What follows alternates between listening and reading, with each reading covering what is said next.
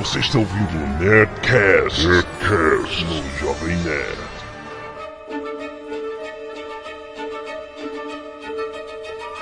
Landa, landa, landa, nerds! Aqui é Alexandre Antônio, Jovem Nerd, e I see nerd people.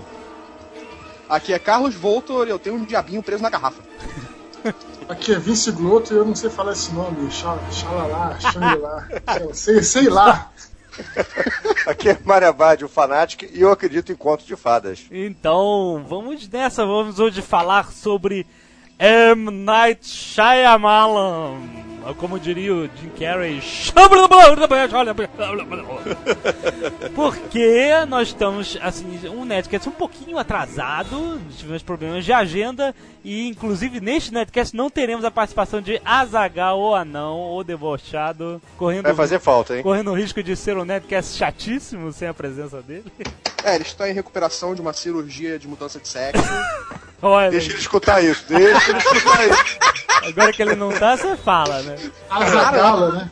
Ai. Então vamos lá, vamos falar sobre M. Night Shyamalan, o diretor indiano mais bem sucedido do mundo, sobre os filmes dele anteriores, que todos já, já viram, e sobre Pera aí, um concerto aí. Ah. O diretor mais bem sucedido do mundo, não no mundo, nos Indiano. Estados Unidos, né? É, por, Índia, porque você sabe, a maior indústria que compete com Hollywood é a Bollywood, Ah, é né? verdade, eu não que é posso- na Índia, e os caras são muito bem sucedidos. É verdade, eu não posso Muitos filmes dão mais, é, nos Estados Unidos, que- que é o mais bem sucedido. Tá certo, então não. Aliás, aliás isso A Índia até ner- produz mais filmes do que os Estados De Unidos. Hollywood, é. Hollywood. Dava, dava um Nerdcast só sobre isso, sobre Bollywood, que é uma coisa É verdade, é verdade. Então vamos lá, vamos falar sobre os filmes de Shyamalan e sobre. Vamos lá, a primeira leitura de e-mails, por favor. Canelada.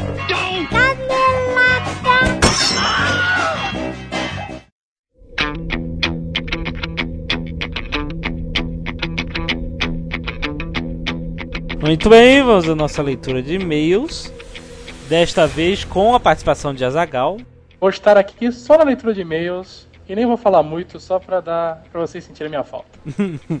Vamos lá, Adriano Firefox, de 34 anos, Porto Alegre. A Super Máquina teve filmes para TV, onde usaram um Probe 4, que é um protótipo dos anos 90 para ser a Super Máquina. E também teve a Super Máquina do Mal no seriado. Tinha a Super Máquina do Mal, você lembra disso? É, cara, eu não lembro. Será que ela Eu tinha... só lembro que a super máquina andava de marcha ré muito mais rápido que de frente. Será que a Super Máquina do Mal tinha cavanhaque? Só podia, né? E aí ele continua. A moto laser possui um computador de bordo que permitia que ela andasse no meio da cidade a 500 km por hora. Muito bom. E os tais helicópteros. Trovão Azul era um protótipo do Apache. Caraca, cara, que É, isso é protótipo, né? né? Muito bom. Feito de papelão, né? É verdade. Que foi o primeiro modelo a realmente dar looping. Isso sim é impressionante. Isso é impressionante, pois é. Eu quero ver o primeiro piloto de teste que deu um looping com um troço desse, né, cara? Macho, né, cara? Deve ter sido Dana Carver. É, e o Águia de Fogo era um protótipo dos helicópteros Bell, de planos de saúde da TV Globo mesmo, como Tá você vendo? falou. É, e era o helicóptero mais, mais rápido que existia na época. Muito bom, cara. Muito bom. Oliver Pérez, 30 anos, Guarulhos, São Paulo. Vocês nem sequer mencionaram um dos detalhes mais legais da série Moto Laser. Aquela saída fantástica da moto através de um outdoor que se abria ao meio. Meu Deus, Eu não lembro disso. eu lembro. Havia também uma série policial chamada Retrato Falado, que consistia numa agência de investigação que usava de fachada uma agência de modelos. Ah, Inclusive, o ator, se não me engano, era o mesmo cara daqueles que viajavam no tempo no Voyagers. Nossa. Que após um certo período não continuou na série e trocaram o ator usando a desculpa de morte do personagem. Resumindo, uma série de mas dessa mesma época. Eu tenho uma curiosidade a respeito do ator principal que era o seu piratinha do Voyager. ah, John Eric, que era o nome dele, ah. realmente morreu enquanto fazia essa outra série. Ele deu um tiro na própria cabeça durante as gravações. O cara do Voyagers? É. Que isso? Ele pegou uma arma que supostamente era pra ter balas de festim Não! E aí, e aí, gente, como é que é a cena? Buf! Caralho, que isso, cara? Que trágico. Tô te falando. Que sinistro. Outro que morreu assim foi o filho do Bruce Lee, né? Não é verdade. Numa Ele foi, levou três tiros, eu acho. Três tiros, né? É. Que horror. Vamos lá. Alex Dias, o famoso lobo de Taguatinga. Oi, galera do Jovem Nerd. Escrevo para comentar sobre a cena do helicóptero da Profissão em Perigo. A cena do helicóptero, excelente. Olha aí.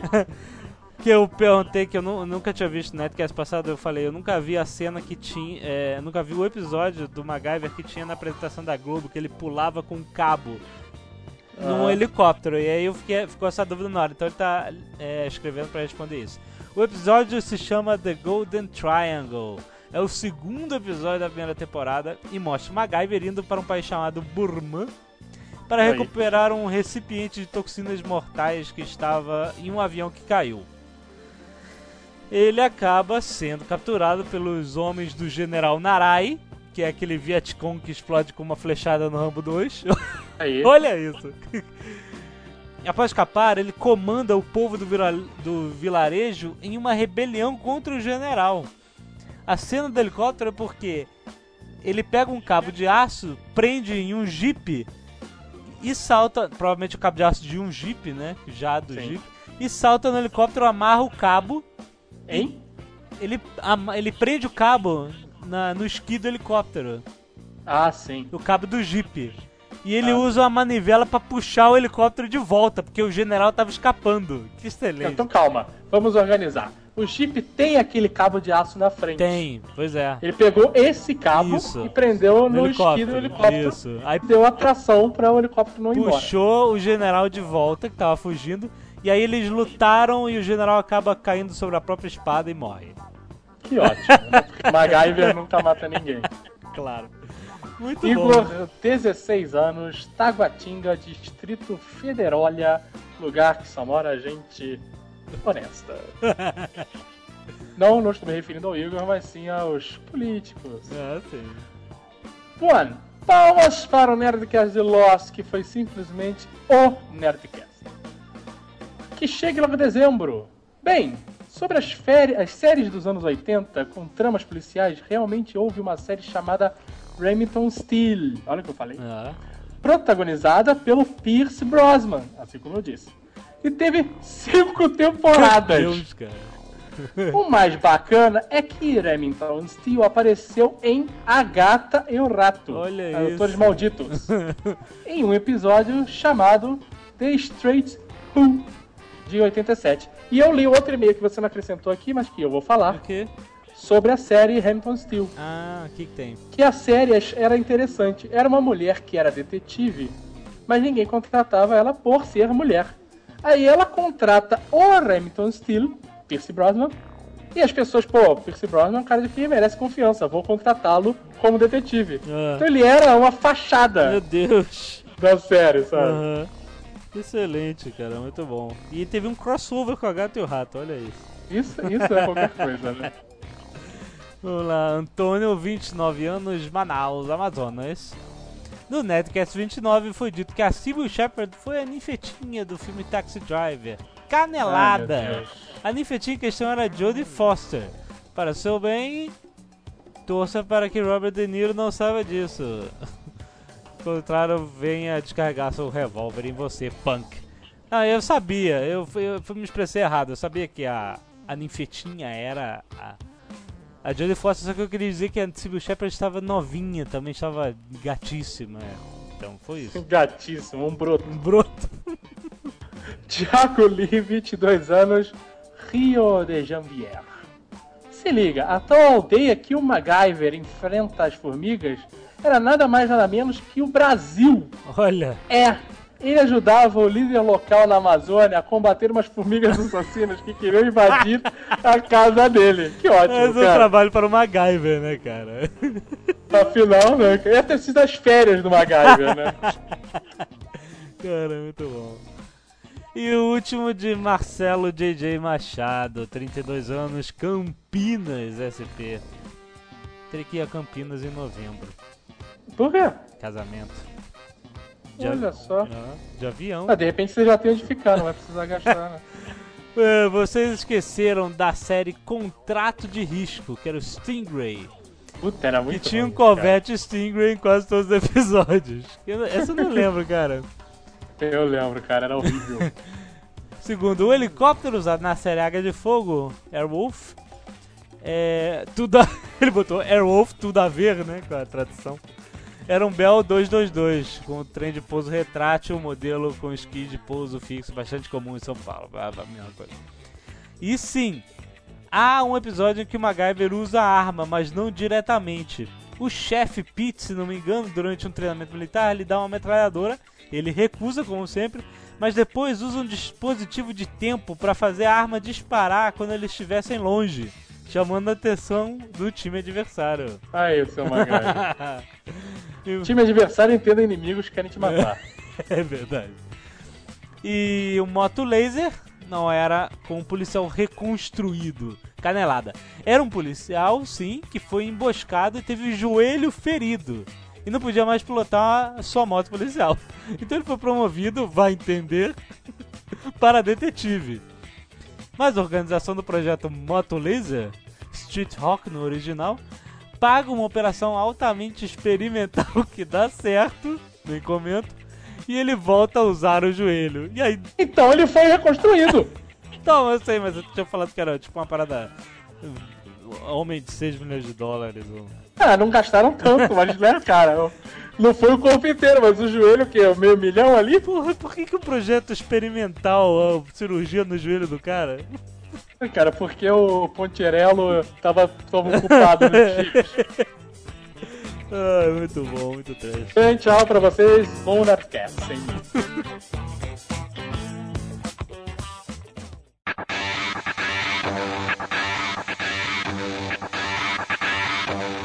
Muito bem, esses foram nossos e-mails.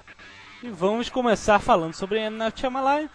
É, só que eu acho que todos, todos já devem ter visto seus filmes anteriores. Nós vamos falar primeiro sobre estes filmes anteriores e depois sobre a Dama da Água no final. Então nós já vamos anunciar que vamos falar spoilers dos filmes anteriores. Então esteja preparado para a pequena zona de spoilers.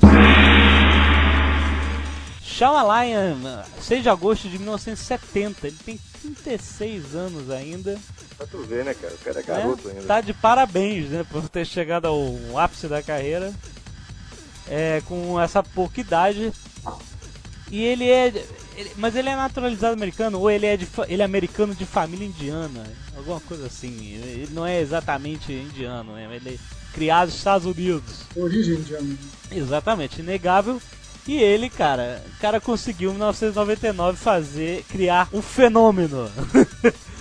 que eu chamo de uma experiência de vida, né? Que foi o Sexto Sentido. Que as pessoas que foram ver Sexto Sentido, que eu conheço, alguém contou o final antes delas verem o filme. Eu digo pra elas que essas pessoas roubaram delas uma experiência de vida, cara. É como se você impedisse você de ver o nascimento do seu próprio filho, né? Você teve aquela experiência que todo mundo viu. Onde é que você estava quando você viu o final de Sexto Sentido?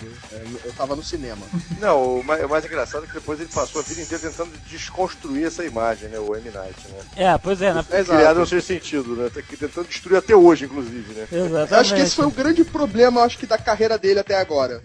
Porque Depois do Sexto Sentido. meu Sexto Sentido... Todos os filmes dele, ele tenta acabar com aquela mística do Sexto Sentido. Mais ou menos. Todo mundo espera um outro Sexto Sentido. É o que todo mundo espera, né? Porque o Sexto Sentido marcou tanto a, o- a reversão de perspectiva do final que você vai sempre achando que você, uau, vou ver um filme que tudo que eu tô vendo pode ser mentira e no final vai voltar, vai ter uma reviravolta absurda e tal. Eles chamam de plot twist.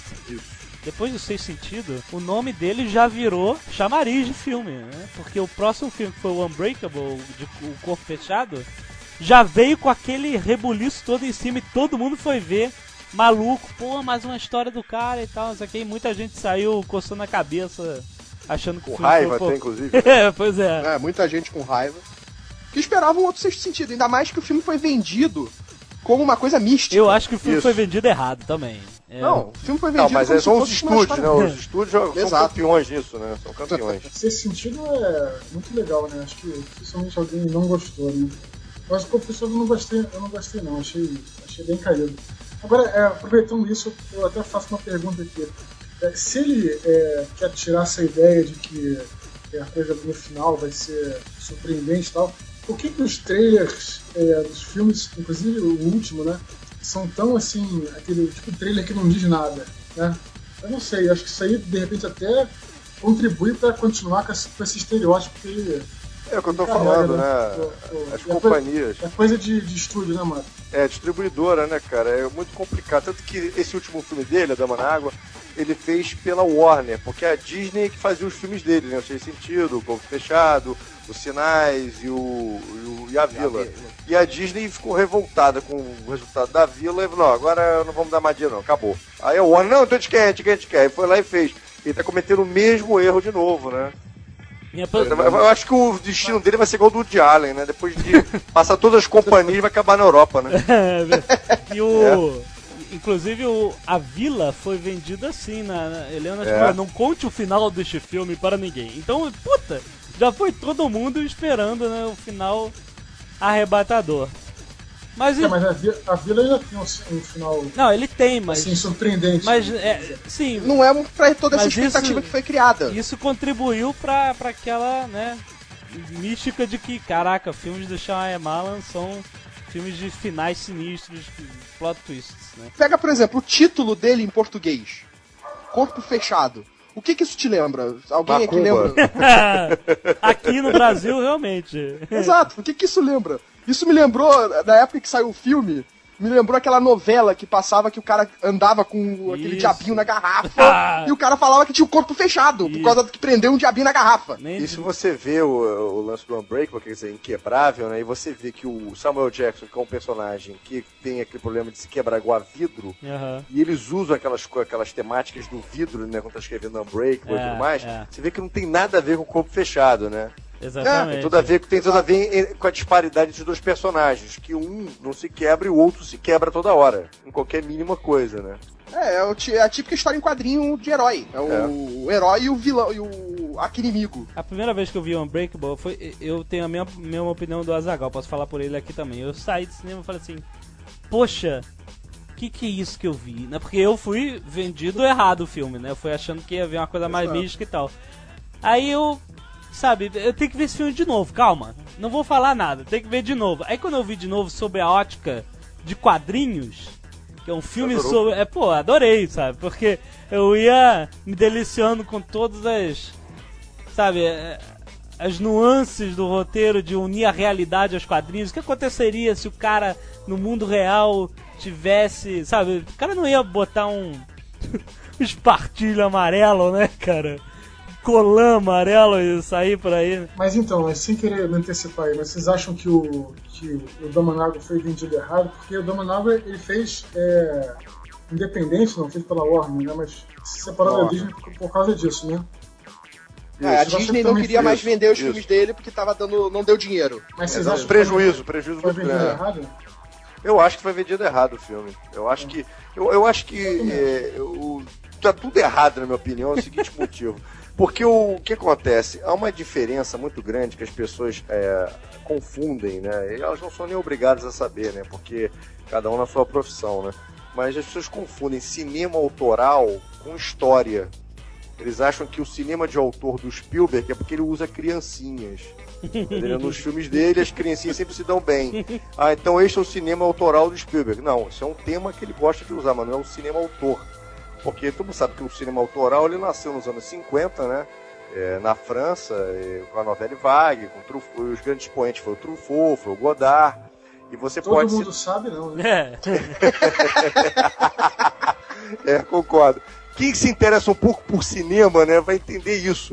E o que acontece? O Acossado, que foi um filme feito pelo Godard nos anos 50, até que o Jean Paul Belmondo, ele quebrou todas as regras. Tipo assim, o filme tem uma história toda quebrada, não tem uma história linear. Os atores são gado. Eles, tipo, se, se, se ele pegasse o Alpatino, o Marlon Brando pra trabalhar no filme, eles iam ser utilizados como se fosse o Giannichini, pra você me entender. Não interessa se o cara é bom ou ruim. Porque o que interessa é a ideia do diretor. Ah. É, é o se chama cinema de autor. É o que ele está fazendo. Então a história que se for e os atores também. O que interessa é a maneira que ele vai contar aquilo com imagens. Aham. E as pessoas confundem muito roteiro com direção, né? História, argumento, narrativa. Com, você, pode, você pode contar um filme inteiro através de imagens, mesmo Mas sem ter um diálogo, sem ter nada. Você acha que um bom diretor pode salvar um, bom, um, um- um roteiro ruim? Existe isso também. Não, eu não, não acho que não. Eu, eu- eu- penso da seguinte forma: eu acho que o- um, um péssimo diretor pode destruir um roteiro. Agora, um, um ótimo diretor não salva um roteiro. Eu quis dizer o seguinte: é que a linguagem que ele usa no filme é independente do roteiro. Aham. É isso que eu tô querendo dizer. Então, por exemplo, a, a linguagem do Spielberg, a linguagem do Kubrick, a linguagem de qualquer diretor, do Brian Singer, o que for, é a maneira que ele filma, não é a maneira que ele conta a história. Sim. É isso que as pessoas não entendem. Ah, esse diretor é maravilhoso, sei lá o quê. Pô, mas é será que você filmes- entendeu o que é maravilhoso, é, né? Filmes bons de sucesso não quer dizer que ele é maravilhoso. É, você não consegue, às vezes você não entende, né? Será que esse diretor é maravilhoso? Ou será que a história é boa? Entendeu? Você tem que tentar separar isso na cabeça e as pessoas confundem tudo, entendeu? E é normal que elas confundam mesmo, né? Porque elas não. O cara é médico, é engenheiro, é sei lá o quê, designer, entendeu? Ele tá lá para se divertir, né? E tem uma outra coisa também que foi criada, que eu sou completamente contra, né? Que foi uma coisa que o Severiano Ribeiro criou há milhões de anos atrás, que é cinema é a maior diversão. Aham. Eu não acredito que cinema seja a maior diversão, porque o que é divertir para cada um de nós, né? Mas, Mário, Talvez seja divertido pra você ou seja divertido pra mim, mas né? olha só, é porque assim, o cinema, ele, ele realmente é uma, é uma forma de arte está é, ao alcance de todos, né? Então, por causa disso, existem muitas formas de se fazer essa arte, né? Você tem... Televisão também tá ao alcance de todos. Exatamente, mas, mas por exemplo, o cinema. é, Quando você vai a um. Quando você vai a uma vernissage, quando você vai a um museu, você vai ver quadros, você vai ver arte, né? Então você Isso. tem um guia que vai te explicando algumas coisas que você não sabe. Ah, que interessante, porque você só vê o quadro, né? não é a mesma coisa que você ver o quadro e saber a história por trás do quadro. Saber, Concordo. né, o, quem era o pintor, por que ele fez isso, né, e tal. É, outro dia eu tive uma aula maravilhosa que eu posso até. Deve ter algum artista plástico aí que seja, talvez, escutando Nerdcast, não sei, que eu aprendi até com a, com a Gabriela. Que é o seguinte: eu falei assim, olha, eu tive lá no, no, no Louvre, aquela coisa toda, e vi lá a estrela do Davi do, do Michelangelo. Eu falei, pô, a estátua tem a mão muito maior do que o corpo. E diziam que o cara era um. conseguia retratar aquilo de uma maneira incrível e tudo mais. O cara foi o maior escultor da face da Terra. Aham. E a mão dele é desproporcional ao corpo. Ela falou, Maria, vamos, vamos com calma. Ela me explicou, olha, o problema é o seguinte. Da maneira que foi criada a estátua, para ser vista de uma, de um- de uma certa, é, certa distância, se você olhar da maneira que foi concebida, a distância que foi feita, ela é perfeita. Uhum. Ela foi feita proporcionalmente para o olhar no humano, de uma maneira que ela é colocada na distância tal. Ah, tá. Aí eu, aí eu entendi aquilo, então eu teve que fazer a mão maior para que naquela distância a pessoa visse a estátua e visse Exato. que realmente aquilo era o tamanho da. Então, quer dizer, então o cara foi um gênio, porque o cara não tinha nada. É. né? O cara não tinha esquadro, pô, o cara foi lá e fez aquilo na mão. Aí eu consegui entender. Exatamente. dizer, porque eu, não, eu achei, não, eu achei que era, uma- era, achava que a estátua era horrível. É, pois é. Aí depois eu entendi, falei, realmente, eu tenho que aprender para poder aprender a apreciar É, a obra do Exatamente. Aí o que acontece? No cinema, ele, ele, ele tá aí no shopping, né? Ele tá no, em qualquer lugar que você vá, né? Então ele, ele realmente ele pode se expressar de formas muito, muito aquém, às vezes, da, da própria arte, porque o, o filme em si deve falar sozinho. A maioria das vezes, o filme bom não é um filme que fala sozinho. Ou você, sabe, você não entra no cinema, pega o programa pra entender por que esse filme foi feito dessa maneira ou de outra. Se você quiser ser um cara informado, você vai até saber. Mas de qualquer forma, o filme propõe-se a falar sozinho, que você sente ali sem saber nada e que você sai deliciado por coisas que você percebeu ou não, entendeu? Por exemplo, as pessoas que costumam frequentar o circuito artístico, que detestam inclusive o circuito comercial, não vem diversão nenhuma em X-Men, por exemplo. Ah, sim. E vem muita diversão, entendeu? No Godard, no Truffaut, no David Lynch e outros mais, entendendo? Isso eu estou querendo dizer. Que cinema é a maior diversão, mas depende pro público que está sendo É feito, negócio né? do cre... Isso é o também, né? negócio do cre... Não, você tem que hoje em dia, você já tem isso quase que muito separado, muito bem separado. É. Você tem os locais que são destinados a um cinema mais artístico, um cinema mais não comercial, Alternativo, independente. alternativo, e você tem o Isso. comercial, que aí você tem os multiplex. É, exatamente. E daí você tem blockbuster americano, até filmes nacionais que são mais pra venda. Então, o cinema pode ser. Lá. Então chegamos onde eu queria chegar. Por exemplo, que a Dama na Água, que foi lançada agora em circuito, ela está passando em duas ou três salas, nesse, mas está passando em quatro salas do cinema alternativo, Exatamente. independente. Pra tu ver. E essas pessoas que estão nesse cinema estão adorando. Agora, o pessoal que está indo no Cinemark, no Ciais, está detestando. É Entendeu? normal. Então aquelas pessoas estão se divertindo lá no estação. É, é o cre... é é o- o- Eu acho que foi, foi, isso, foi, foi isso que você falou quando quis dizer que tava tudo errado, né? No É isso aí. Porque realmente, né? Quer dizer, você vai com uma expectativa e você encontra outra. Gente, diferente. é o cra... Ele foi vendido em cinema como... é muito Peraí, deixa eu falar.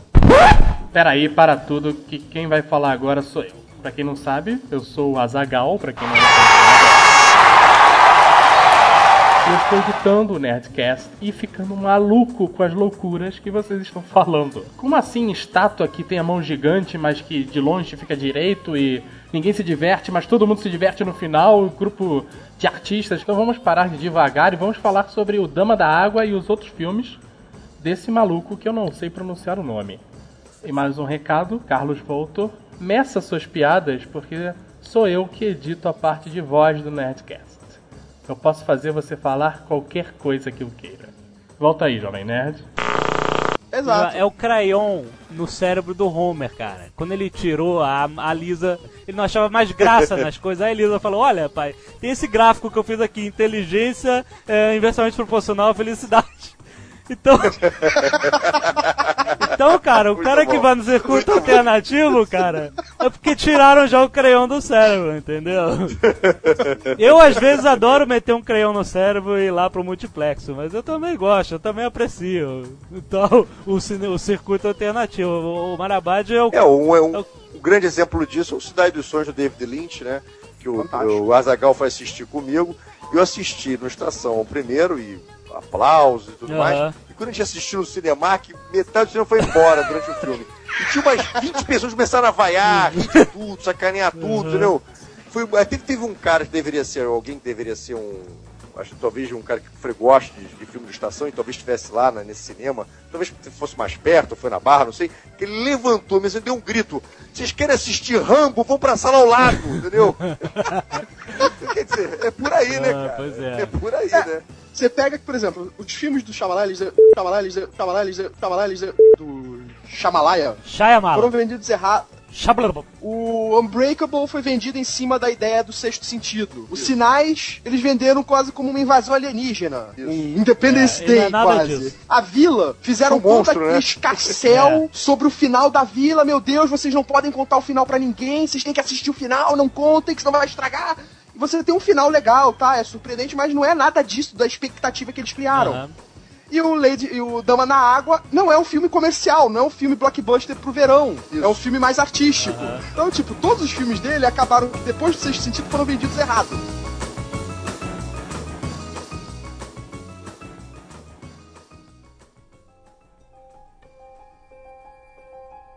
Então vamos lá, vamos falar rapidamente sobre cada filme famoso dele, né? Porque ele tem uns filmes lá de faculdade, a gente vai falar qual foram, hein, Carlos? Eu não sei o nome dele, é, eu não sei o nome deles ainda em português. Não sei se tem até em português. É, Praying with Anger, que acredito que seja o primeiro filme dele de faculdade, que foi filmado em 1992. Aham. Tem outro que já teve um elenco já mais razoável, Ozzy O'Donnell, Julia Stiles, Dennis Leary, que era o Wide Awake, foi em 98, e logo no ano seguinte ele já emplacou com o Sexto Sentido. Exatamente. Levando-se em conta o seguinte, todos os filmes que ele dirigiu, ele escreveu. Manoj Neliato Shyamalan. Esse é o nome do cara. Que ele mudou para M. Night, entendeu? Night, meio sinistro. Eu Como é que é o negócio, da- hein? Como é que é o nome dele? Manoj Neliato Shyamalan. Manós? Manoj. Manoj. Manoj. É nós. E aí, bom, sem sentido, todo mundo já viu, todo mundo já sabe, né? O moleque do. J. Hallow Osment. O, não é isso. J. Alan Osman cresceu, bebeu uma, com Mel Gibson, enfiou o carro no poste, e tá no hospital, sei lá. É, mas ele, ele, cara, ele foi uma grande promessa, né, como ator, e foi um desses moleques que sumiu, né? Fez um, mais uns filmes lá, fez uns filmes legais, fez a Inteligência Artificial, ainda com aquela cara de sexto sentido. Eu acho que ele não cresceu, né? cara? Acho que ele tem algum problema de crescimento. Não, ele né? cresceu! Não! Não, ele cresceu, Ele, ele tá cres- grande. ele fez um filme. É, mas. Tipo assim. e- e- tipo assim, ele demorou muito, né? Ferrugem. Pra, pra crescer, né? Ah, ele demorou pra crescer. É, demorou muito. Ferrugem, né, cara? Né? É, demorou muito. Mas aí. Isso é uma coisa interessante. O Mário deve saber algum ator jovem, homem, que tenha conseguido ser, fazer sucesso criança e Não, a Christina evoluir- Rich é uma, né? A Christina Rich é uma. Não, mas é mu- é mulher. e. Jodie Foster. Jodie- Não, sim, são mulheres. Ah. Al- Algum homem, Ron um Howard. jovem homem, que era que, que cresceu e fez sucesso no futuro. Eu acho que todos se perderam. Ron O Howard. Michael J. Fox, né? O Michael J. Fox fez, né? Ela era rapaz e Tem fez o, o sucesso. Frodo, como é que é o nome? O- É o Elijah Wood, né? O Elijah Elijah Wood que fala, né? Eu- eh, Eles não fizeram um grande sucesso quando eram crianças. Presta atenção. Eles. M. Night Shyamalan. Tá, Stuart Little, ele escreveu. Ok, escreveu. Tem tudo a ver, né? Stuart Little. Não, na verdade ele escreveu o roteiro, que Stuart Little é um livro infantil já. Olha só, nesse filme, sem sentido, tem o padrinho do Jovem Nerd, paraninfo do Jovem Nerd, Bruce Willis, que é nosso querido. E ele no melhor papel da carreira. Como assim o melhor papel da carreira dele? E Lágrimas ao Sol? Nesse papel, ele não é o Bruce Willis, cara. Ele é um cara completamente vulnerável, completamente perdido, tentando, cara, ele, o Bruce Willis mudou, cara. Eu, minha opinião é que o Bruce Willis realmente conseguiu incorporar eh, mérito ao diretor, que conseguiu tirar o Bruce Willis daquela casca, daquele olhar canastrão dele. Sorrisinho pilantra dele. Sorrisinho pilantra. Sabe, o Bruce Willis realmente tá demais nesse filme. Mas olha, mas eu até gostaria de falar uma coisa. O Bruce Willis, né, ele é interessante que ele, ele fez aqueles filmes todos de, de aventura, de herói, de Aham. dar porrada e tudo mais. E ele conseguiu se reinventar justamente depois do Sexto Sentido, né? Se reinventou e continuou a carreira, coisa que os outros brutamontes foram ficando na estrada, né? Então é interessante isso. Exatamente, né? E o Bruce Willis aí faz qualquer coisa que tá ótimo. É, inclusive é um filme dele novo aí agora, que ele não é o principal, que é o Checkmate, que eu recomendo que vocês vejam, que tem muita coisa de Tarantino e 007 e tudo mais. Aí logo depois vem o Unbreakable, que o Corpo Fechado que a gente falou aqui, que era um livro remetente aos quadrinhos. Também com Bruce Willis. E com o Samuel Jackson, o maior melhor penteado do cinema. Qualquer filme com o Samuel Jackson é bom, né, cara? Tem que fazer até um Nerdcast em homenagem a ele algum dia. Vamos sabia? fazer. Agora ele, ele vem com serpentes a bordo agora é demais, né, cara? Muito Vocês já bom. viram esse do Serpente? Adorei, muito bom, cara. Deve Faz cada cara e Ele- boca que é maravilhoso. Ele deve enquadrar todas, todas as cobras lá. Todo mundo preso! Dá pra botar o todo mundo. E grita motherfucker pras, pras cobras, cara. Não acredita nisso, cara? Ah, muito bom. O famoso motherfucker dele. Eu imaginei, cara. O Unbreakable, de alguma forma, ele, ele inspirou, acredito eu, a série que vai estrear agora que todos os nerds devem ver, que é o Heroes. Heroes, isso? Que é uma série que conta justamente sob a ótica de Unbreakable, que o que aconteceria no mundo real mesmo se as pessoas se descobrissem com superpoderes, né? O que aconteceria? É, não, ninguém, ninguém de uniforme, sabe? As pessoas tentando resolver seus problemas e de repente temos superpoderes. A série promete ser muito legal. O, o corpo fechado vocês podem até odiar, achar chato, parado, o que for, mas olha, é idêntico a uma história de quadrinhos. Tem um super vilão, tem o herói, e a coisa e tem, a- tem a deficiência do herói, quer dizer, tem tudo. É, é impressionante. É igualzinho uma história em quadrinhos. Só que é uma história em quadrinho contada de uma maneira adulta, É, né? muito legal. sem ação, sem emoção, sem essas coisas Poderia todas. ser né? um ótimo Mas- graphic novel, antes mesmo de ser um filme. Eu só acho que eles foram didáticos demais, cara, na explicação dessa, dessa coisa toda da história, assim como talvez tenha sido com a Dama na Água, sabe? Eu acho que as coisas podiam ficar mais implícitas na história.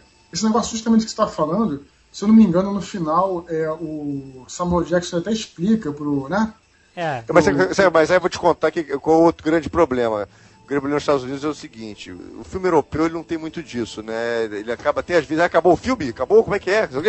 Agora, o americano não tem essas, essas famosas sessões para o público, né? Que é um público reservado, que eles chamam lá 300 pessoas para assistir. Aí os caras respondem um questionário. Não- Depois, não entendi. dizendo o que acharam. Aí o que acontece? Aí, independente de aqueles 300 pessoas escreveram, eh, botam, ah, não entendi. Os caras voltam, reeditam, refilmam, É. e de repente estava até bom, tava direito. Mas aí o cara vai lá, por causa dessa, dessa pesquisa, o cara vai lá e refaz o troço, de repente faz uma cagada geral, entendeu? De repente é uma coisa até reincidente, porque é, como esses foram os dois filmes dele que eu não gostei, eu acho que tem um pouco disso, cara. Eu acho que as coisas têm que ficar um pouco mais implícitas. Tem que fazer a coisa menos didática, assim. Isso é a minha opinião, a minha opinião. Esses né? screenings, audience screenings, podem ser ruins em algum nível, mas eles salvaram a Millennium Falcon no Retorno de Jedi. O que eu acho que não deveria, não deveria ter salvado. Não, pelo amor de Deus, cara, o momento tinha que ser de felicidade, só não podia morrer mais ninguém ali. É, pro, pro um conto de fada que era Star Wars, eles não podiam destruir a Millennium Falcon no tava final todo. do último filme. Você tá entendendo? Vader morreu, aquela tristeza, e agora estamos ganhando. Chega de morrer. Assim. Mas, e- e- mas, mas, aproveitando, isso seria uma coisa interessante, porque no filme ele já, ele já fala que. Eu ah, sei, a última- ficou é, assim. Aquela coisa e tal. Acho que vai, E- vai ver a última e, vez. É, e a- é, na questão, a questão do arquétipo, se for pegar a questão do herói e tal, o Lando Calrissian tinha que morrer. Ah, Porque se, você for, se você for pegar pela, pela história clássica, se for estudar o- a trajetória do herói, o Lando Concordo, Calrissian é o concordo. traidor que ele se redime quando ele É, morre. pois é. Isso, concordo. Isso é a seria- famosa isso- redenção, né? Redenção. Isso, né? isso seria muito interessante se a Millennium Falcon tivesse, tivesse sido destruído. é, mas, assim. mas acho que ia cortar um pouco da felicidade do, do final feliz ali. do A felicidade do final feliz, olha que ótimo. Agora imagina o, é, o retorno de Jedi pelo M. Night Shyamalan. Pô, a isso. gente tá falando dele, a gente já foi pra Star Wars. Mas, é, assim, mas, dá pra escapar. Mas voltando aqui, ó, meu problema é que o americano ele tem uma deficiência mental. Desculpa se tem algum norte-americano escutando esse, Nerdcast. Mas eles parecem que precisam de tudo explicado, cara. É, É. Você pega o exemplo do Código da Vinci. É, cara, tem que que eu achei a explicar, parada o mais Vinci- horrível do mundo. É, É filme pra burro, Final, Código da Vinci, né, exato. Não, a gente É viu. impressionante, eles explicam demais, foi- cara. Foi- foi- é, Enerva. exato, for dummies. Sinais. Olha, Sinais, depois de ter sentido o meu filme favorito do Shyamalan. Pra mim, ainda uma cena que não interessa quantas vezes eu vejo, ela dá aquele arrepio quando você vê. Que é aquela cena do alienígena no Brasil. Por quê? Você sabe que a portuguesa acreditava que aquilo era cena real mesmo, que eles pegaram no. no- Mas é por isso que, é por isso que dá arrepio, né? pois é. Mas o, o Sinais eu acho o filme muito bem feito por dois motivos. Depois o, o, o Fanatic vai dar o seu adendo. Porque, ele- primeiro, que ele, ele não é um. Você não pode cair na armadilha da venda de Hollywood. Não é um filme sobre invasão alienígena. A Concordo. invasão Exato. alienígena é o, é o background, é o pano de fundo né, da história. A história é sobre o cara desgraçado que perdeu a fé e o cara vai ter que recuperar a porcaria da fé. Basicamente isso. Vai- passar por uma prova de fé. Entendeu? Ainda mais que é um bando de alienígenas for dummies também, né? Porque tava com uma amiga minha virou pra mim, peraí, por que, que esses alienígenas estão invadindo a Terra se eles têm problema com água e a Terra tem 70% da sua superfície com água? Pois é. Eu- exatamente. É tudo muito conto de fadas, entendeu? Não é pra você se Exato. envolver nessa realidade. A realidade do filme é outra. Entendeu? Então, Exato, outra- não tem a ver com E alienígenas. outra coisa, outra coisa, agora tirando a, a parte do roteiro que eu gosto, o suspense, o, o, o eh, cinema autoral do Shyamalan nesse filme é de roer as- os pés das cadeiras, cara. De você ficar louco. A, a coisa de você é, tá esperando, você criando aquela expectativa, ah, os sinais, ah, os barulhos, né? Vo- Você sente A trilha sonora é a trilha fantástica. sonora, você se sente cada vez mais envolvido. E agora, quando a TV sai do ar, cara, você, pelo amor de Deus, você se sente lá. E agora, fudeu tudo. Né? A TV saiu do. É, o- eu acho interessante desses filmes do Shyamalan que você vai sempre ver que o- alguns temas, temas, né, não a parte da- da- da técnica de filmar. Aí vamos falar a parte até de temas mesmo. Os temas clássicos dele estão sempre em todos os seus filmes, como essas criancinhas com Spielberg. Então temos, por exemplo, a fé, o propósito, o autoconhecimento, Aham. espiritualidade, liderança. Essas coisas estão sempre aparecendo no filme do Shyamalan. Não tem como não aparecer. E os personagens peculiares, né? Que eu até botei na, na matéria, que, que é aquele personagem, né? Ferido, né? Que ele é arrastado para enfrentar seus medos, Exato. superar suas feridas profundas e cumprir seu destino. Né? Isso acontece em quase todos os filmes dele. Exatamente. Entendeu? E, e sempre, sempre tem essa, essa visão do herói. Como também tem o outro, também do merecimento, né? Quando não aparece um, aparece o outro. O merecimento é aquele, né? Que você. o Que, a, que recebe uma, inerente responsabilidade de serem líderes no mundo, né? É, Aí os deveres, assustam, entendeu? Mas aí o cara ele cumpre aquilo e acaba se tornando o que ele é, né? Exatamente. E eu acho bacana também que ele pegou os grandes astros, né, os primeiros três filmes dele, que foi o caso do Bruce Willis, né, que é um astro, né, o Mel Gibson, e, e conseguiu tirar um pouco da áurea, né, de astro de ambos, né, no- em nos três filmes. Bruce Willis nos dois primeiros e o Mel Gibson no terceiro.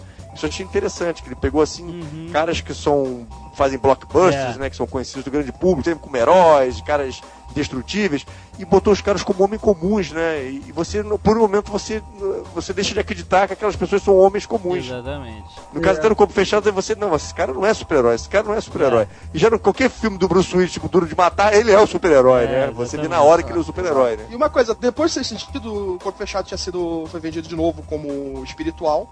Já os Sinais, que é um filme mais espiritual, de fé, foi vendido Isso. como. um Invasão.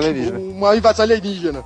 Então, tipo, eles viram. Ah, o Unbreakable não deu certo vender como espiritual. Vamos mudar pros sinais. É. Outra coisa. Não, é, sobre os sinais, até que a gente tá falando interessante, uma coisa é, sobre filmes de suspense, né? Eu não sei se ele tá classificado como suspense, não sei. Enfim. Mas É suspense, é. Você, você vê que Deixa de filme- ser.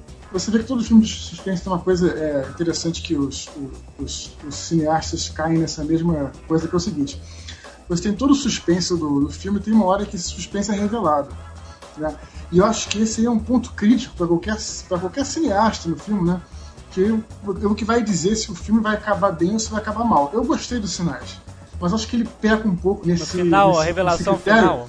É, nesse critério, porque assim, é, o suspense todo é maneiríssimo, né? Quer dizer, você tem aquele negócio de tentando entrar na casa, aquela coisa dos sinais e tal.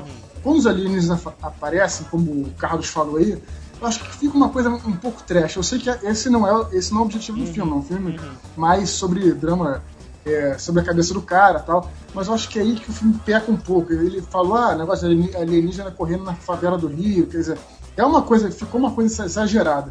Quer dizer, é- então eu acho o momento é, da revelação muito importante. Uma outra- um outro filme que acontece isso, que é clássico, por exemplo, é aquele é, It. Witch, Witch. Witch, Witch. Isso, O isso. filme, o filme tem um suspense maneiríssimo, não sei o que tal. Aí quando tem revelação, é uma coisa horrível. Que é um, que é um, ali- é um alienígena que vive no que é uma esgoto. coisa que é meio E e broxante quanto a expectativa e aí- que foi criada. É, e, Exato. E, é, e aí, aí você vê que, o, que as crianças enfrentam o, o monstro, né? E conseguem derrotar o monstro com estilingue e tal. Quer dizer, caga tudo, sendo que o, o suspense foi maneiríssimo. Então eu acho assim, eu gostei dos sinais. Mas eu acho que tem esse ponto que é um ponto crítico de qualquer filme de suspense. Que eu acho que o, o cineasta tem que tomar muito cuidado. É. É, você vê que o. o pra tu ver porque é uma coisa interessante, né? Por exemplo, o, o Hitchcock, por exemplo, ele é o, visto como mestre do suspense, né? E muitos dos filmes dele, você já sabia exatamente quem era o vilão, tudo que ia acontecer. Tu vê, não tinha revelação nenhuma. Mas a maneira que ele criava o suspense É. que é uma coisa fantástica, né? É, pois é. Quer dizer, ele não tinha essa obrigação de, ah, vamos, vamos esconder. O único que ele fez isso foi o Psicose, né? Que ele foi lá, de- ah, descobre no final que o cara é a É, mãe, sei lá o quê. Mas os outros todos, não. Os outros todos você sabia exatamente que era o assassino, que o cara ia matar, que o cara ia fazer, que sei lá o quê. E você ficava com suspense, né? Ele mexia, deixava você tenso, Exato, né? exato. É, ele fazia o suspense sem esconder nada. É, isso aí. E as pessoas às vezes não entendem isso, Fantástico. né? Às vezes falam assim, pô, mas é. Acha que. Por isso que eu falo, as pessoas confundem. Acho que às vezes suspense é esconder e, e dar a revelação, tá entendendo? Exato. É, E o suspense não é isso, né? Mas no caso do, do Noite Similar, é, tem, essa, tem essa coisa da revelação. Ah, tem, tem, Então, sempre eu, então eu não sei, eu acho que, na minha opinião, a, a revelação dos sinais, como eu já estou falando, embora eu tenha gostado do filme, ficou uma coisa, na hora que aparece os ETs, é uma coisa assim meio, meio exagerada, sabe? Pô, os caras, os ETs passando pra lá e pra cá, no meio de uma favela, peraí, o que tá É, acontecendo, não, entendeu? como eu disse, aquilo é tem que encarar aquilo como mais um pano de fundo fantasíaco do que realmente como, né, uma coisa que seria real, pô. Como, como seria? Os caras vêm, É. os caras vêm de disco voador e vêm andando pelado descalço aqui, cara, sabe? Varre tudo com raio acho que laser, você- sabe? Entendeu? É, eu acho que os sinais, acho que esse mundo dos sinais é como se o próprio Dama d'Água é um mundo é um diferente. mundo à parte, o- exatamente. Isso um mundo à é, parte. e, e seja, seja é legal que vocês dois, mesmo não tendo lido, o M. Night já falou isso em entrevista, entendeu? Tipo assim, os meus mundos não tem nenhuma ligação com a realidade, Exatamente. entendeu? Eu- eu- O meu mundo próprio que eu crio, meu universo, é dessa maneira. Então, se de repente aqui o gato é cachorro, o cachorro é gato, pra mim é assim, entendeu? Isso eu acho Sabe, interessante. algo É. que eu sempre comparei os filmes dele, que era algo que a gente não, não questionava a realidade, que era o Twilight Zone, que era a Isso. série antiga de, de contos de, de ficção científica e o mistério e suspense que passava na TV, que foi refeito várias vezes, que era o além da imaginação. Rod Serling, Rod Serling. Exatamente. Como é que é a musiquinha, Caquinho? Repete aí.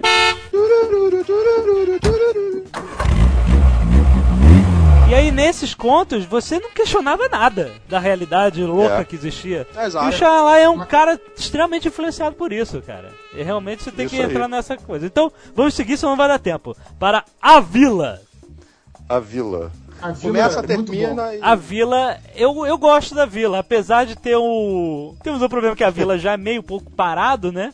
E ainda temos pra ajudar isso o Winner Hurt. Ah. Winner Hurt fala: Bem, parece que estamos com um problema na floresta. Isso é a característica do William Hurt, não dá. Então, mas é, mas é, é bom. Eu, eu- o, o- a Vila é um filme legal que ele, ele te coloca num caminho e de repente você. Ih, não é isso. Né? Porque você tá vendo o romance do o Phoenix, né? Você tá acompanhando a história dele com a menina e tal. De repente o cara toma uma facada naquela cena silenciosa, né? Toma uma facada lá do, do retardado, que é o Adrian Brody. E você. Eu, eu quando vi o cinema, quando fui ao cinema, eu vi as pessoas fazendo. é porque vai morrer o herói, é, né, no exatamente, caso, né? E aí você vê que. E vê- aí você vê que ele não, Não é o é herói, ele. o herói no caso vai É, ser ela, né? exatamente. Isso é E interessante. é, isso é né? uma pequena reversão. E a pessoa menos provável de ser, que é uma cega. É. né? Eu já vi muita zoação com isso, né? Gente, vamos mandar a SEGA buscar remédios. Que ótimo, para a floresta sinistra. É, Como essas. Mas tem uma metáfora. Não, aí. mas assim, eles têm um motivo para que eles mandaram a SEGA que a gente soube depois, né? Pra que ela não visse, É. ninguém visse o que existia fora lá do, É, do isso aí. parque, mas. Agora eu acho que o, o M. Night também, ele também ele merece aplausos, cara, porque eu, e outras coisas, por ele ter escalado a Bryce Dallas Howard pra fazer esse papel, cara, porque ela, eu acho que é a melhor coisa que o Ron Howard fez. mais uma. Porque- tudo bem, ele vai falar, vai falar assim, ah não, mas ele fez lá o Mente Brilhante, sei lá o que, tudo bem. Mas eu acho que ele, a única coisa que fez na vida foi a Bryce Aham. Dallas Howard. Porque eu acho que ela é uma, ela é uma menina que, que tá, tipo assim, ela não é uma Nicole Kidman ainda como, como atriz e tudo Aham. mais, mas acho que ela tá caminhando em passos largos, porque ela fez filmes com a M. Night e fez um filme com o Lars von Trier. E quem atura Lars von Trier, meu amigo? Atura qualquer coisa.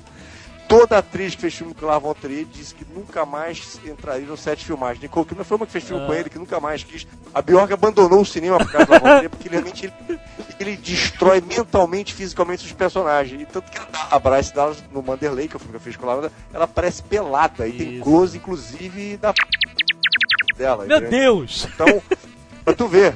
E Isso, isso é um suicídio nos Estados Unidos, se uma mulher parecer pelada. E ela foi lá e foi corajosa fazer isso com esse cara. E ela repete até esse papel na Dama na Isso, Água, a né? Bryce, com- a com. Bryce, Night, que né? é a ceguinha na vila, que é a, a Nerf, né? A, a dama da Narf, água. no caso, é, Nerf, né? a. Narf, né? Exatamente. E eu acho que ela tá em passo lá pra ser uma e grande ela vai atriz. ser a, a Gwen Stacy no Homem-Aranha 3. Isso, Homem-Aranha. Então vocês já fiquem de olho nela. É, não que ela vá fazer um grande papel, mas ela vai estar lá. É, nem, que ela, nem, porque ela seja linda É, ela é porque não é. Não, mas ela é bonitinha, Mas é- ela é simpática. Ela é bonitinha, mas acho que ela, o que ela tem no olhar É, é impressionante, cara. É. Que no Cega, ela não tinha olhar É. nenhum. E nesse filme, ela só trabalha da água, ela só trabalha com o olhar. cara. É impressionante. É uma coisa meio catatônica, né? Porque ela não fala. É só o olhar o tempo todo. Eu acho impressionante, cara. Então, Impressionante. além da Bryce, temos o Adrian Brody, um ator consagrado já pelo Oscar. Jo- Joaquin Phoenix, que eu acho que é um cara muito bom, apesar de fazer meio cara de, de imperador. Cômodos. Cômodos, era como? É, teve muito bem. é, Mas ele fazendo o Harry, o, fazendo lá o, o- a biografia do. Como é que é o. Sim, sim, sim, agora, sim. Ah, Do- o do Jude. É, É, o do Jude- cantor. Eu É, sei, mas do eu- can- ninguém, vai, ninguém vai, vai escrever no comentário já. O cara esqueceu, sei lá o quê. Mas a vila, é, a vila tem uma coisa interessante que, que é o seguinte, acho que como todo bom nerd, quando você vê a vila, você é, imagina uma aventura de Ravenloft. É. Não, não é? É verdade, É. É verdade. Jovem Nerd. Isso aí já me conquistou de início. Aham. assim. Johnny Cash, lembrei. Isso aí. Johnny and June. Tá. Johnny and Isso, June. que deu o Oscar para Legalmente Loura. Voltando, pelo amor de Deus, o tempo está passando. Porque o cinema é um assunto muito vasto. A gente É, fala uma coisa e é. acaba vindo outra. Eu acho que a Vila. Eu, eu, eu- A eu- Vila era- Eu gosto do filme também, acho interessante. Acho Era o projeto para Ilha de Lost, né? Que a gente fala. que é a galera isolada no mundo maluco. De... É uma metáfora muito bem realizada, eu acho. Quando, Carlos, quando você descobriu que eles estavam no presente, não no século XVIII, XIX? Eu bati palma nessa hora e quase fui lixado no cinema. Eu, gente- eu descobri só na foto. Eu descobri só na foto que aparece um carro dos anos 70. Eu falei assim, peraí, que porra é essa? Que aparece no cantinho, mas que teve também. gente que descobriu antes, que já tava falando. Teve gente saindo do cinema sem entender, cara. O que aconteceu? O que é aquilo? Isso, aconte- Por, por isso que tem muito diretor que às vezes faz um filme for dummies. Porque exatamente, você tem tanta gente que acaba saindo de um filme que você, tipo, caraca, sinistro, aqueles detalhes. Que? É, pois é. É, aonde, como, quando 90% das pessoas às vezes saem do cinema sem entender boa parte de um filme que você não tem aquele final explicadinho. Aham. Eu acho É, que se você pegasse Tem um gente, que, tem gente que até agora não entendeu porque aquela criptonita faz mal ao super-homem.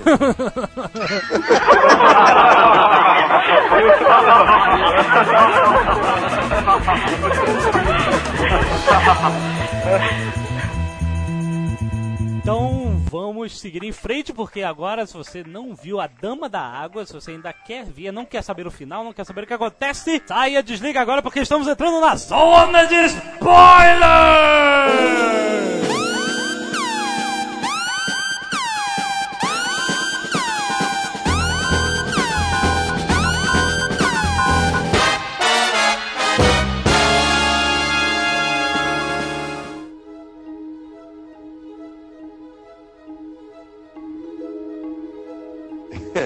Olha, eu, eu acho que a Dama da Água, assim, é, criou uma grande polêmica que a maioria do- dos leitores, né, e dos, das pessoas que escutam o Nerdcast, obviamente odiaram a Dama da Água, uma grande maioria. Eu Aham. até respeito a opinião de vocês, que vocês odiarem e tudo mais, mas eu só queria deixar um, só um senão. Olha, a maneira que ele filma, que ele coloca aquela câmera, ele é um dos, dos raros cineastas que trabalha nos Estados Unidos, no caso, quando eu comparei o Spielberg e o Scorsese, não é comparando a- o, o trabalho deles, mas sim a maneira que eles colocam a câmera. Eles conseguem posicionar a câmera onde fica o- a coisa mais interessante para o olhar do espectador. A gente vê isso, por exemplo, na cena do chuveiro, que ela está deitada no chuveiro, no chuveiro, então todos aqueles caras em volta, tem um pouquinho de um pessoal do lado, tem a Aham. cortina, tudo, então, você vê que a câmera ela passeia na cara das pessoas ali. Se- era muito mais fácil mostrar a cara dela, a cara do cara, Ela quer como outros cineastas fazem, mas não. Aham. Você vê que ele evita dar muito corte, ele usa muito a câmera, ela se move muito. Aham. Outra cena também interessante, logo no começo, quando o Paul Diamante está procurando quem está nadando na piscina, o que for, e a câmera acompanha assim o Paul Diamante, ela para, o Paul Diamante continua andando, dando a volta na piscina,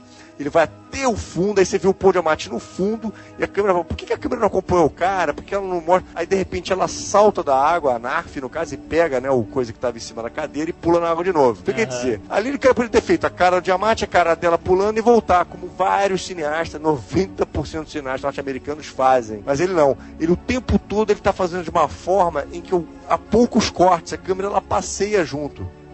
Isso que eu acho interessantíssimo na obra dele. Se vocês procurarem em todos os outros filmes, vocês vão encontrar. O cara sabe filmar, ele sabe colocar a câmera. Ele põe assim uma coisa mais interessante pro olhar do espectador. Agora tem uma, uma questão de enquadramento aí que eu não sei se você. Nem, só eu percebi isso aí. Agora eu não sei se isso é uma que já me disseram que não sei se é aqui no Brasil que fazem o corte e tal. Eu vi o microfone em 15%, Isso, do, isso. 15% do filme. E por que isso é algum problema? No Brasil tem um problema. Mas você sabe que o filme tem, é, tem a numeração né, de transferência 1.66, 1.38 e 1.22. E se o filme não é colocado na bitola certa, ele vai aparecer o filme inteiro o microfone. Mas é, isso Isso, aí já foi, não vem. isso foi um erro, isso foi um erro, isso, inclusive isso Mas gerou. isso, isso são todas as cópias ou é só o, o, o cinema? Não, não, é uma cópia não. Tipo, É, O filme já vem daquela maneira para ser exibido daquela forma. Os caras copiam daquela maneira. Mas ele não Você vem tem, como- cortado tem como você já. inventar uma outra forma. Mas ele O não. filme é feito daquela forma, o filme. Sim, mas então todos os cinemas que você vai ver no, Rio, em São Paulo, vai estar assim. Ou, Não, ou é- ou é olha, o isso, isso- isso gerou um protesto do, do Fórum da Crítica, que é um fórum que existe com, com os críticos mais renomados aqui no Brasil, que foram assistir o filme em várias salas, criou um protesto que foi enviado, inclusive, para o Warner, reclamando que o filme foi colocado na bitola errada e tudo mais. Acho que teve uma ou duas salas só no Brasil inteiro que passou certo. É mesmo? É isso. Olha, eu, eu reparei muito o microfone naquele filme da Sofia Coppola, o Encontros e Desencontros, mas aí falam, pô, isso é bitola errada. É, errado, bitola errada, já botaram errado. É Quer dizer, eu- eu não- Por exemplo, nesse caso sim, porque nesse caso houve um estudo, porque o pessoal, o, o crítico de cinema adora o M. Night, né? Ah. Por tudo que eu tava dizendo, o cinema autoral, aquela coisa toda. Então, os caras procuram informações sobre o filme, foram procurar a maneira que o filme foi filmado, a maneira que ele tem que ser exibido. Aham. Aí depois viram que estava exibindo errado aqui no Brasil. No, na Sofia Coppola, realmente eu não sei o que aconteceu. Então. Mas normalmente é erro na hora de passar o filme. Normalmente. Então a Dama da Água conta a história da, de, de uma menina que vem do mundo da água, né? Que existe uma ligação. Blue World. Blue World e, e o. E o que foi da onde veio, né? Tudo. Ele no início tem uma animação muito bonitinha contando a história e tal. É, ali você já acho que aquele, aquele começo acho que é o mais importante da história, que é exatamente é, aquele momento que você tem que se desligar do mundo. Aquela historinha é para você se desligar do mundo real. Eu acho, Mário, que esse filme foi vendido mais corretamente em relação aos outros, porque eles falaram, olha, é um story, bedtime story, né? É uma história de ninar, uma história infantil. Já que você dorme no cinema, né? Então, quer dizer, eu já fui meio preparado pra ver uma história de um, um livrinho infantil que Ele que- fez essa história pras filhas dele, né? E ele falava pra elas dormirem, sei lá, que ele contava essa história. Resolveu trazer ele pro cinema, Você né? reparava que ela não tem nenhum compromisso em, em ter um plot twist no final, ou ter uma, né, uma grande trama de um grande vilão por trás daquilo tudo. Não, cara, é aquilo ali, né? É, é- é- vamos, a dificuldade, o problema é esse. Vamos mandar a Tem menina uma coisa pra interessante casa. também nos filmes da M. Night, que os personagens eles normalmente têm fé cega na trama, você reparou bem? Aham, exatamente. Ninguém nunca questiona nada em nenhum Exatamente. dos filmes, entendeu? É. Acho bacana isso, que o principal sempre tem fé cega naquilo. E mais um trabalho brilhante do Paul Giamatti, né? Isso, fantástico ele é o trabalho cara, dele. Eu sou muito fã dele. Paul Giamatti tivesse a cara do Mel Gibson, já tinha ganho uns 10 Oscars, cara. É verdade. É É, verdade. esse, esse lance do. do que, que ele deu uma entrevista dizendo que ele faz o filme é, de acordo com o universo dele, né? Foi isso Isso. que você falou, né? Eu acho que isso aí é, é, é arriscado. Eu, eu vou dizer por quê, que na minha opinião é arriscado. Porque eu acho que você corre o risco de entrar numa, vamos dizer assim, numa ego trip, vamos dizer assim, né? Eu acho que foi o que aconteceu com o Dama na Água, na minha opinião. Você acha que é um Porque ego eu- trip? É, entra numa coisa assim de que você vai. Porque é o seguinte, você é, tá contando uma história e você, de uma certa forma, você precisa se comunicar com o seu público. Para você fazer isso, você precisa trabalhar com certas regras, vamos dizer assim, na minha opinião. Eu que é, tenho alguma experiência com roteiro, com, enfim, com esse tipo de coisa, Quer dizer, você precisa trabalhar com arquétipos que sejam, de certa forma, universais, senão as pessoas não entendem. Então, assim, eu acho que esse que é o, que é o grande perigo de você, é, É, mas aí eu- fazer uma coisa totalmente. Mas aí totalmente tem uma coisa bem contrária a isso, porque se você for para pensar, todo cinema autoral é assim, o Godard é assim, o Truffaut é assim, outros mais. Então, o que mas acontece? E o eu- público desse filme É outro. achou maravilhoso, tá entendendo? É, é, Então, mas- O filme foi feito por um público e não foi feito por outro. Então, isso que você tá falando, ele serve só para esse público de, de UCI e Cinemark, entendeu? É diferente. Por exemplo, pegar um filme até que fez sucesso, Pulp Fiction. Ele foge completamente das normas, das regrinhas de um roteiro coerente. você consegue se identificar com os personagens. É um pouco diferente. Eu- não é questão assim, da estrutura da história. É uma questão de você é, pegar arquétipos e trabalhar com eles. Você vê, por exemplo, assim, uma coisa que. Você achou raso Você os teve- personagens? Você, te- você teve. É, Star Wars, por exemplo, foi um grande sucesso. O primeiro, o Star Wars 1, né? O, o Ameaça Fantasma, que foi aquele fracasso, acho que teve um pouco disso do que, do que o. Mas o aí eu, mas eu concordo com você, mas aí o episódio 1 é feito para esse público que você tá falando. E ele não conseguiu se comunicar pro público que ele foi feito. Agora o M. Night fez o filme para esse outro público que eu tô te dizendo. Que é o pessoal que gosta de ilustração, que, que frequenta, que cinema mais independente, mais alternativo. E esse filme, esse, esse público se sentiu completamente bem comunicado. No Esse caso do filme- Star Wars, não. Ele foi, ele foi feito justamente pro, pro, pra, pra galera, é. entendeu? Blockbuster. E não conseguiu falar com ninguém. É É, diferente. nesse mas- ponto mas- é que eu acho que ele foi mal vendido. Mas ele o foi só- vendido como um blockbuster. Mas, cara, Mas o o Shyamalan vai sempre vender como blockbuster, sempre. É, infelizmente, né? Porque ele não quer, né? Mas o que eles lançaram esse filme no verão americano. Pois é, cara. É, nenhum Disputar filme com- dele é blockbuster. Disputar com Missão Impossível, disputar com essa galera, cara. Não é Eu- isso que, que, que ele quer. Não é isso que tem que fazer. Mas vai fazer o quê? Que, acho que esse negócio que o Mário falou é perfeito. Eu acho que assim, para um público de críticos de cinema, um público mais.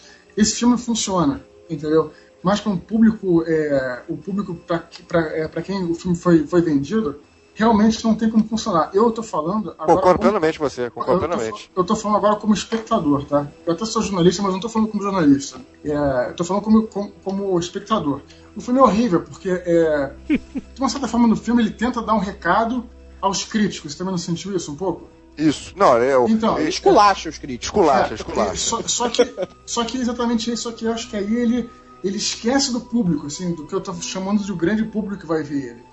É esse que foi, eu acho que o grande. a- a- o grande E tem outra coisa nisso tudo, é uma, coisa- uma- um dado interessante pra você. A crítica americana caiu de pau até desistir, até porque, até porque uma- foi um recado pra crítica americana. E a crítica europeia bateu palma em pé. É, é muito bom. Você vê que é europeu, o europeu adora ver o americano se arrebentar e vice-versa. Ah, é, né? essa- mas a Os cena, franceses a adoraram, cena né? do crítico é uma das melhores, cara. No crítico confrontando o, o, o monstro lá, o menor lobo. aqui, interessante, rapidinho. Você pode até pegar como exemplo daquele filme Dirigindo no Escuro, do Woody Allen, Aham. em que ele faz o filme que ele, tá, que ele não consegue enxergar, né? Ele faz um filme completamente alucinado, né? E aí passa nos Estados Unidos, é um fracasso, mas aí o filme é recebido com glórias assim, na França e vai receber um prêmio lá. Exatamente. Aí a última vez o filme falou assim, graças a Deus que existem os franceses. é, é tipo o Senhor do Dama na Água, é a mesma coisa. exatamente. Ele... É, só, só, só pra fechar o que eu queria, o paralelo que eu tava fazendo do George Lucas e do M. Night, que é o seguinte: o George Lucas, quando ele fez o Ameaça Fantasma, ele tinha feito assim, pensando nas filhas dele. Tá entendendo? Ele fez assim, ah, vou fazer uma coisa pra criança e tal, e ele falou isso. E aí, quer dizer, foi uma coisa pra um público infantil que não deu certo pro público mais velho e tal. Então esse Mas que acho é que o- não deu certo nem pro público infantil. é, enfim, eu- pode ser, mas é. gente vai o falar fato em outro que, Nerdcast. é, o, fa- o fato é que ele, ele focou, quer dizer, eu vou fazer um filme pros meus filhos, é isso que eu tô querendo dizer. E no início, a primeira trilogia não, a primeira trilogia foi um filme feito pra, pra geral, com arquétipos e com, com, uma, com uma linguagem universal. É isso que mais que eu tô querendo dizer. Talvez o, o M. Night tenha chegado, ah, eu tenho uma historinha aqui para as minhas filhas, tal, não sei o quê, vou fazer isso, e na verdade é, deu, deu essa, essa coisa que deu. assim. É. Eu acho que é esse Ah, você que tem uma grande- fazer. É, mas Eu acho que o problema, o grande problema é que o filme foi mal vendido. O filme sendo mal É. vendido não tem jeito, cara, cara. Aí Você, esse filme você não pode dizer que ele é um filme pra público grande, pra um blockbuster, pra um verão, pra competir num verão americano. Ele não É, é. o filme era pra se competir com X-Men e Super-Homem, cara. Você imagina, Cara, né? mas olha, olha, olha é o, o orçamento desse filme: 75 milhões de dólares. Os caras vão ter que vender isso que nem maluco. Porque um filme independente custa 4, 1 ou menos, entendeu?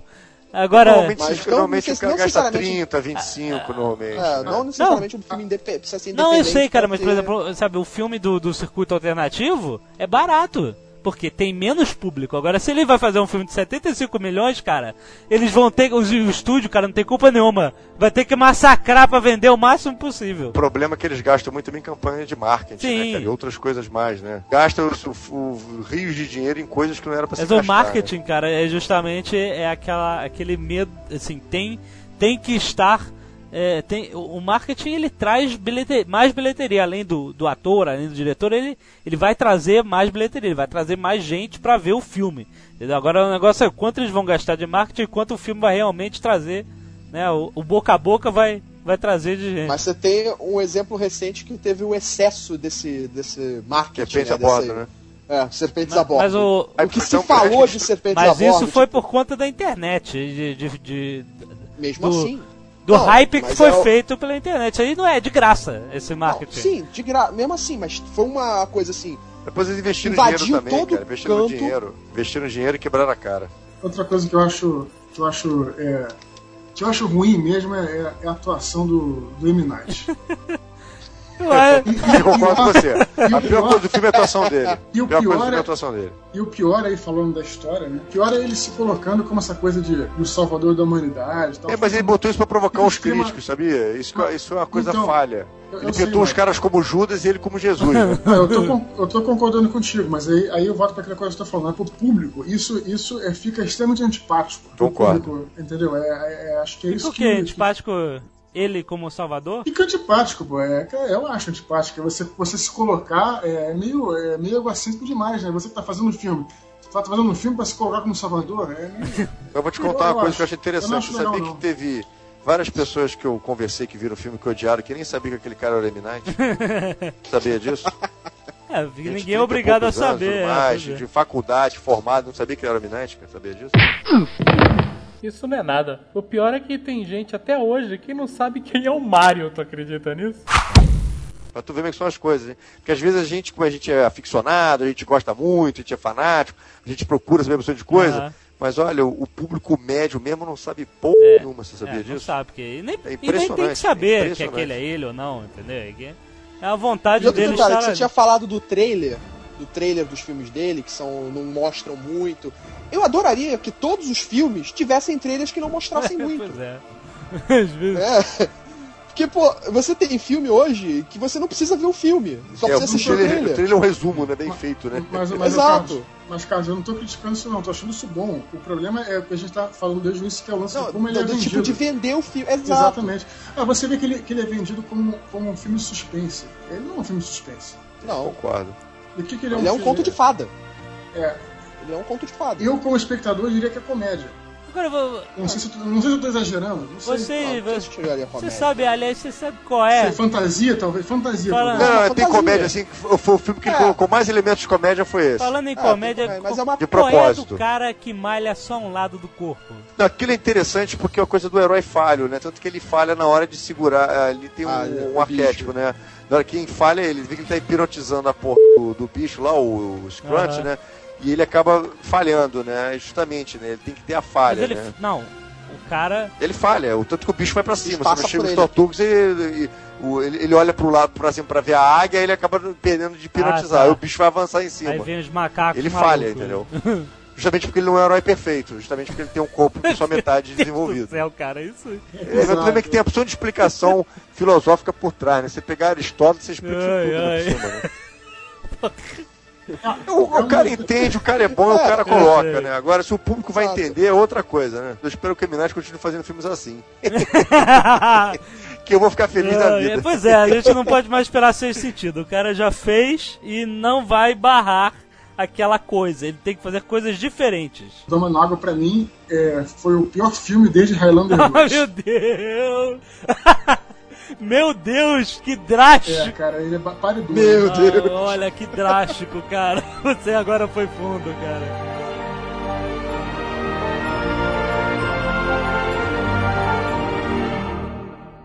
Próxima atração no Nerdcast, anunciado pela Portuguesa.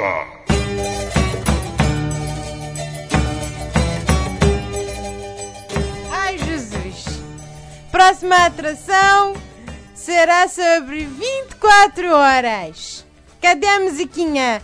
Tusk, Tusk, cadê? Quero musiquinha. Vai ser tão esperado 24 horas. Esperamos 24 meses para lhes gravar este 24 horas. O tão esperado Chet Bauer. É o- ai, ai, sou tão fã. É o meu herói. Meu herói não é mais o Filipão. Não é mais. É o Chet Bauer. Chet Bauer é um rapaz muito sagaz. Não deixa nada para depois. É agora. Faça agora. Do it now. Ai, aquele rapariga. Como queria ser torturada por aquele gajo. Pois, não sou portuguesa. Sempre confundo que gajo. Gajo para homem, rapariga para mulher. Português lá de olhão que me corrigiu. Que vergonha. Chatball não ia passar por isso. Chatball matava logo o português de olhão e ninguém ia saber que eu estava errando nada. Ai, pois. Estamos aguardando. Vai ser em tempo real. Eles vão se foder em tempo real neste jovem cast.